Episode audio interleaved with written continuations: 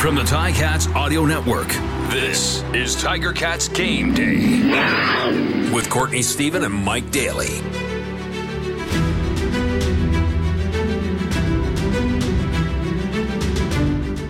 Welcome to Tiger Cats Game Day presented by Tiffany Gate Fresh Gourmet on the Ticats Audio Network. It is week six and the Hamilton Tiger Cats are traveling to Commonwealth tonight to play against the Edmonton Elks, the 0 and 5 Elks, the 1 and 3 Ticats. It will be a clash to remember 9 p.m. kickoff and to get y'all primed and ready for the game.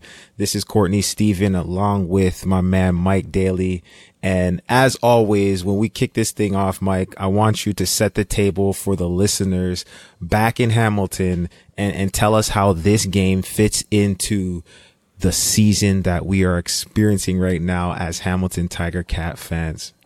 I like how you put that. The season we're experiencing right now. Listen, uh, no matter what happens, it's always easier to do any football job with the Ticats after a win, right? You always want to talk about you want to coach off of a win, you want to learn off of a win, you want to do Ticats game day off of a win. It's it's so much better, and that's what they got last week with Ottawa and squeaked one out. Yeah, absolutely, but a win's a win, and now to flip around on a short week and head out to Edmonton. Um, it's going to be tough. It's going to be tough on the legs, tough on the recovery, right, Corey? You remember those short weeks, man. It's it's not easy to do, right? People are a little bit banged up from that game, especially a close one with Ottawa like that. Um, and I'm sure Chris Edwards a little bit more on that last hit, right on the last play to save the game, right? But that short week turnaround court, that's pretty tough, man, especially when you're traveling out west and sitting on an airplane. Uh, how did you deal with that as a player? Because I know everybody dealt with it a little bit different, but with the game prep not really there as much, right? Mental more so. Well, for me, it was all all about getting to the stadium am getting on my routine while we had those amenities because you know at your home base you've got the the nice cold tubs you've got the nice hot tub you got the shower you're comfortable with you got your own locker that has all of the the toiletries and stuff you're used to. You can hop upstairs get your film session in. You can stay a little bit later to try and make up time. But when you head on the road first of all getting on that flight your legs are going to get a little tight. So when you get off, you better have your kit prepared. You better get that foam roller out. You better have your bands, do some stretches, hop in that shower the night before the game, get a little steam going. Cause it's about getting to the game fresh. Ultimately, that's what it's about. Teams on a short week, the one advantage is you're not going to install a ton and you're not going to be overloaded with information. But what you really do have to do is go back through what you brought to the last game plan and iron out kinks. So in some respects, you're streamlining the learning for that game because you're not dumping a ton in. You're really just hammering out the kinks and, and going back to it with your best stuff. So I think, you know, it's better to have a, a short week in week six as opposed to week 16. And, um, these guys are pros. As soon as the lights come on and, and they kick that thing off, all that, all that good juju, all that motivation, all the adrenaline will kick in and, uh, I don't know, all those tightness and soreness will, will go away. So we'll, we'll be seeing an Edmonton team fighting for their first win, trying to break that, uh, what's the opposite of illustrious? Trying to break that 19 game losing streak that, uh, dates back over a thousand days since their last win at home and the Ticats who are trying to generate some momentum because, you know, one in three, it's not where you envisioned yourself at this point in the season, but you know, you're one, one game ahead of Ottawa now. And after this Edmonton game, you got a string of division battles. So to bring one back from the West would be huge. Ticats coming off a dramatic win. That energy has got to carry into this one. So let's talk about what else is carrying into this one because I think there's a few lineup changes that could be interesting to, to look at for the Ticats. Uh, one of which would be Tyrone Riley coming back in to play at that left tackle. So that bring bumps Kemp back out to the right tackle. And all of a sudden, we've got a Ticats offensive line that looks really familiar with David Beard, Coulter Woodmansey, and, and of course, Brandon Revenberg rounding it out does that give this team a lift or what? It has to, right? And listen, the the thing that stood out to me the most last game was the Ticats sticking to the run game. You know how we talked about every team has after three games they have all the stats, all the percentages on first and ten. They run and five receiver sets where five receivers are out there on the field and only one running back. They run the ball 33% of the time, right? Everybody has those stats. Well, the Ticats took those stats last game, flipped them on their heads, right? Gave James Butler the ball time after time after time. Matt Shiltz running the ball as well.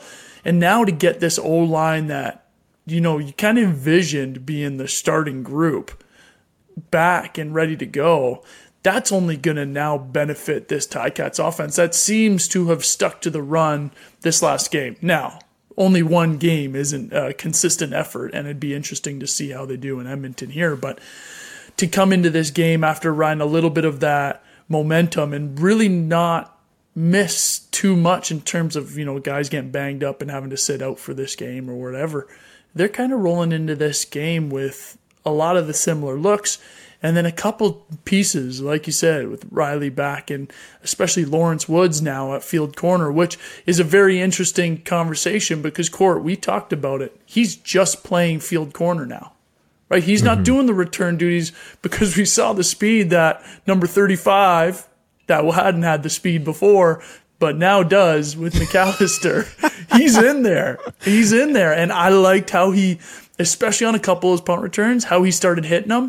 So I'm very curious to see how that balance of Lawrence Woods only playing field corner now and McAllister taking on a little more of those return duties and, you know, like you said, keeping those legs fresh for either side of that ball that they're going to look at. Yeah, Tyreek McAllister did his best Mike Daly impersonation last week. Turned on the burners. It was amazing.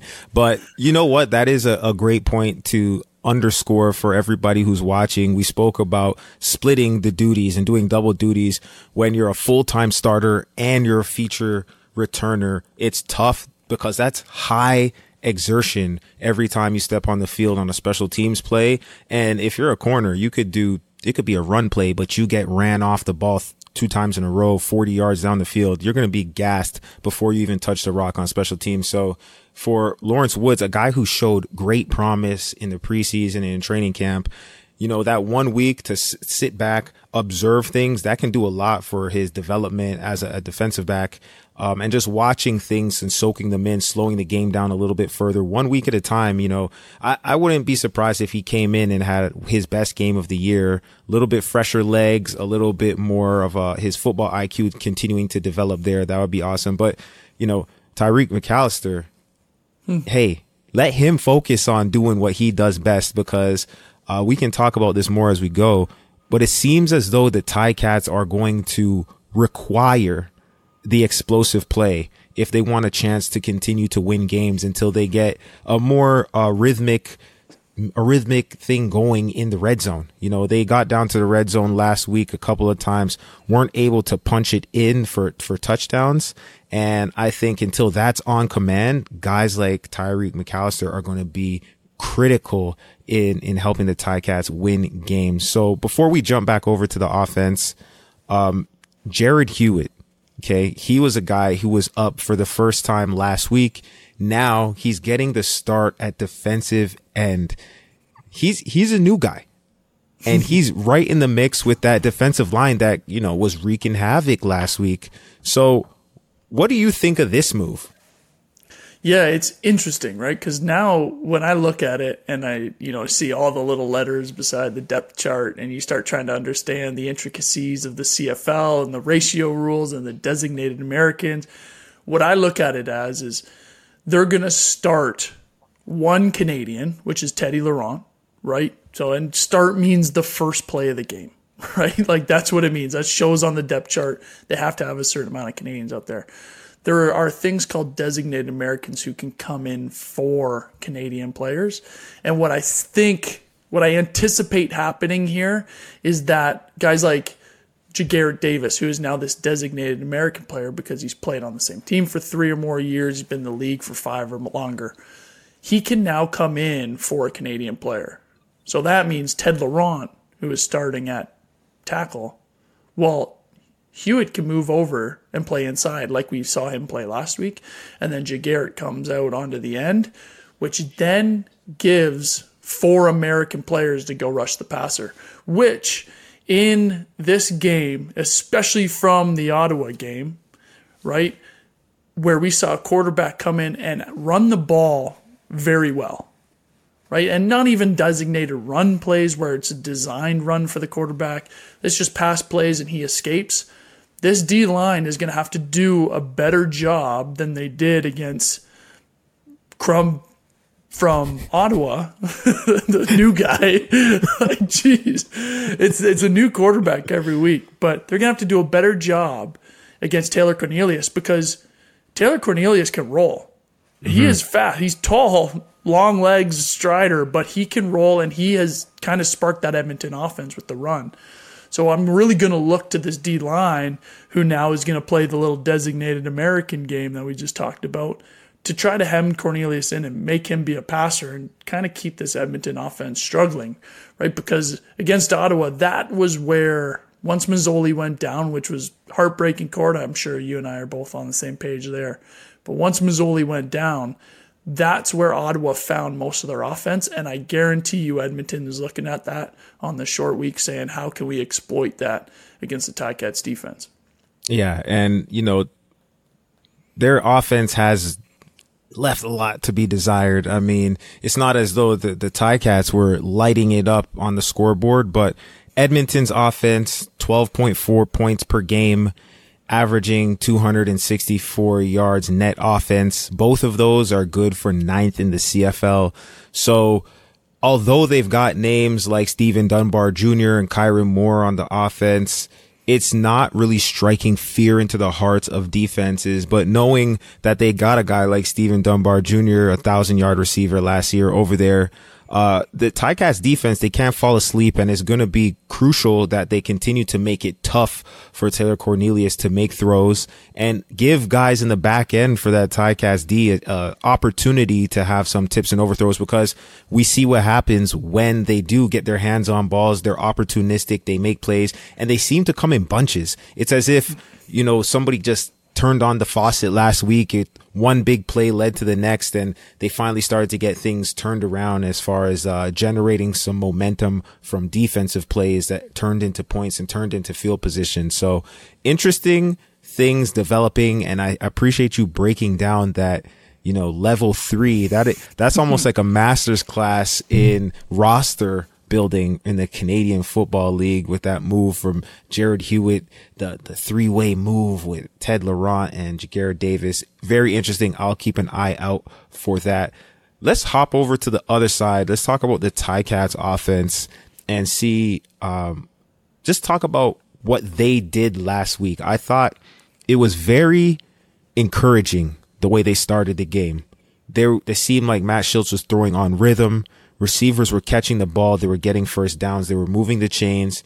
But a similar story, they got all the way down the field, didn't punch it in the way that you would have anticipated they would just based on the eight or nine plays that they strung together to start the game. Like they looked great, but they came out and they had three field goals in the first half. Is that something that they're going to be able to continue doing and winning games or, or who's going to be the person to change that for the Ticats?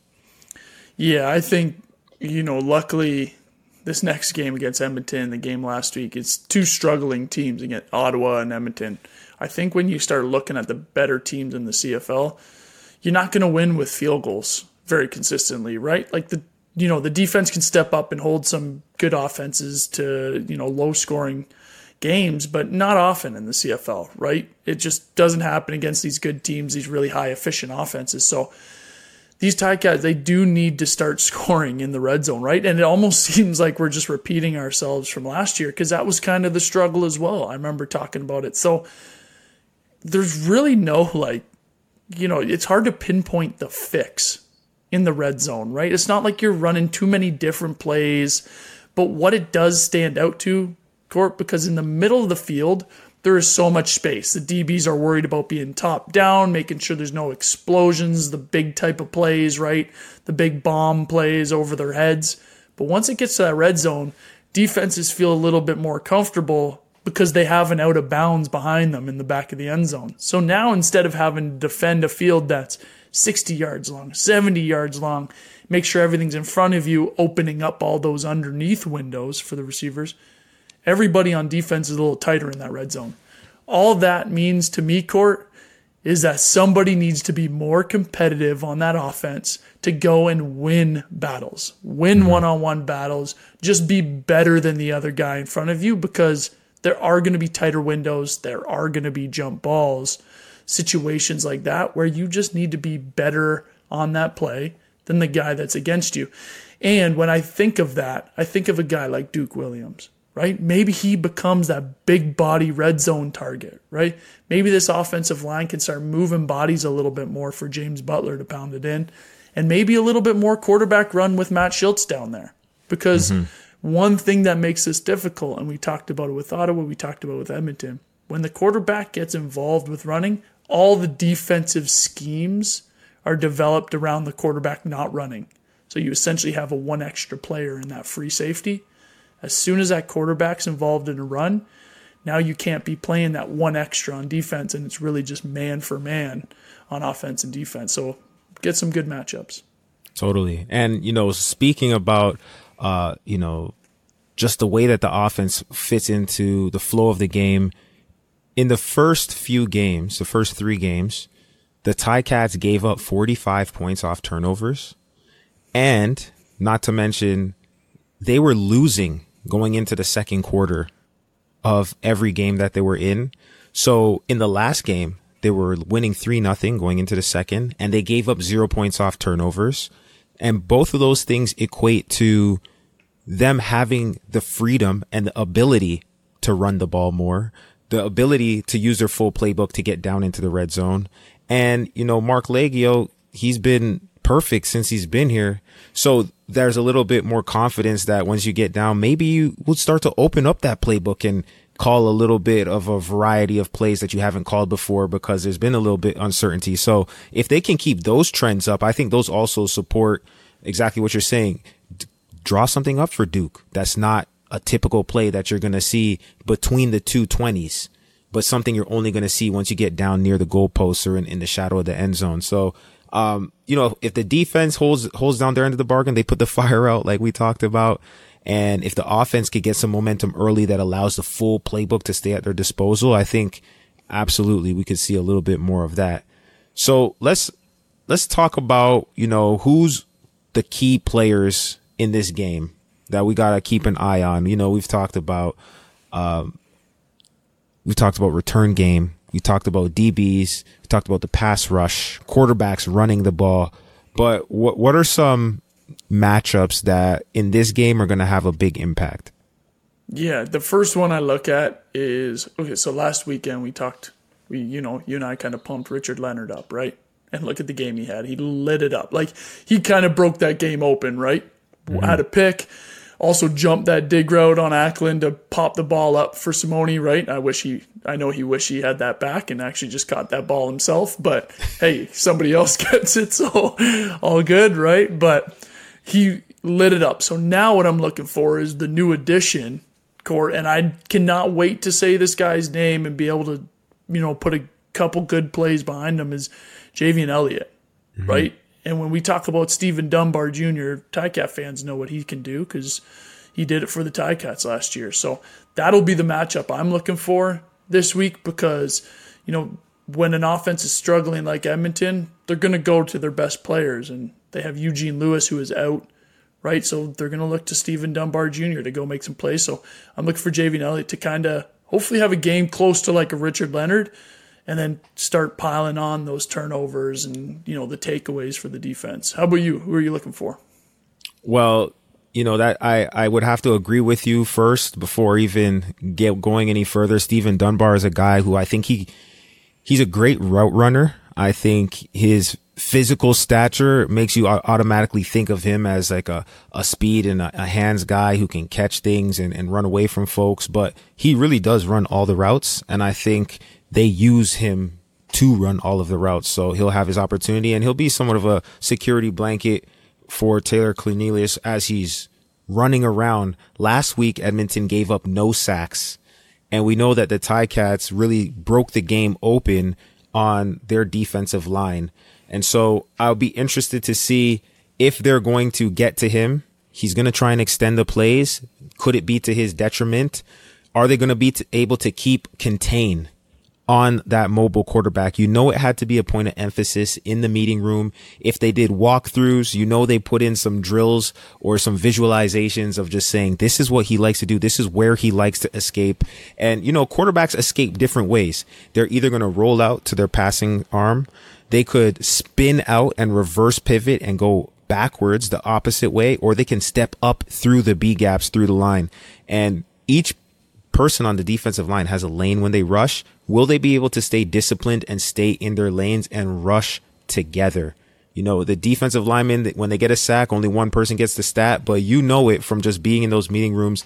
It takes all four to rush together. And if the Ticats can do that, it will put pressure on that passing game and also on that running game. Uh, you stop the run on the way to the quarterback. And so that will be very interesting. Um, other players looking to break out. I know Tyreek McAllister is a guy I'm very excited to see. Like I said, I think they are going to have to rely on the home run a little bit. Not that they're going to be swinging for the fences every play, but there's going to be times that I, I think somebody's going to have to give a little extra effort. Or if a defensive back on Edmonton takes a poor angle, you have to make them pay. If somebody commits a penalty and extends a drive, you have to get points off of that. When there's a door open, you got to kick it all the way in if you're the Hamilton Tiger Cats. Um, but Tyreek McAllister, was it luck? Was it, was it beginner's luck? Or is he going to be able to replicate what he did last week? Are, are you looking at him? Who else are you going to be watching closely in this game?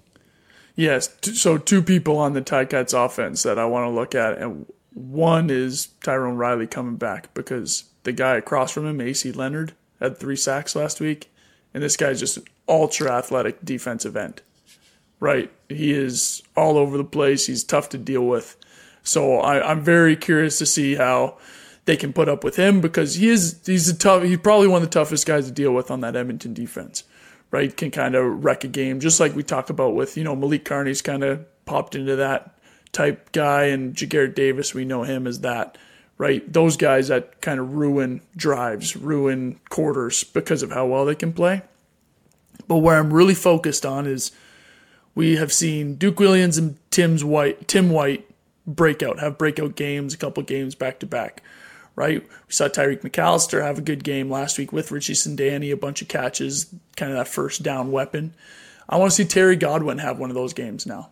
This mm-hmm. is it's I'm just kind of waiting for okay, this is the Terry game. You know what I mean? Tim White's had a couple of those. Duke's had a couple of those. And Danny McAllister. I want to see this this one be the Terry Godwin game. That's what I'm looking for. Yeah, and you know what? He did have that outstanding catch mm-hmm. when they played in Toronto, but it would be good to see him have one of those in the place where you get six points for bringing it in. I think, you know, honorable mention to Richie Sindani, who was seven catches on eight targets. And the only incompletion was arguably a catch in the back of the end zone over a defender's head, survived contact with the ground, but then the ball was knocked out after the fact. I think that was one of his games to say, you know what, Hamilton, I am as advertised. I'm here and I'm here to make plays. So, you know, all of those things, they feed on each other and it's just momentum and you find it in other pl- little places here, there and everywhere. And when you get that going, when everybody starts walking in stride together, man, that's, that's a, that's a tough team to beat. But hey, before they can get there, before we can talk about them all being in stride, gotta kick that thing off and, and you gotta just start with the first play. Kick it in bounds, Liegghio. Give them a chance.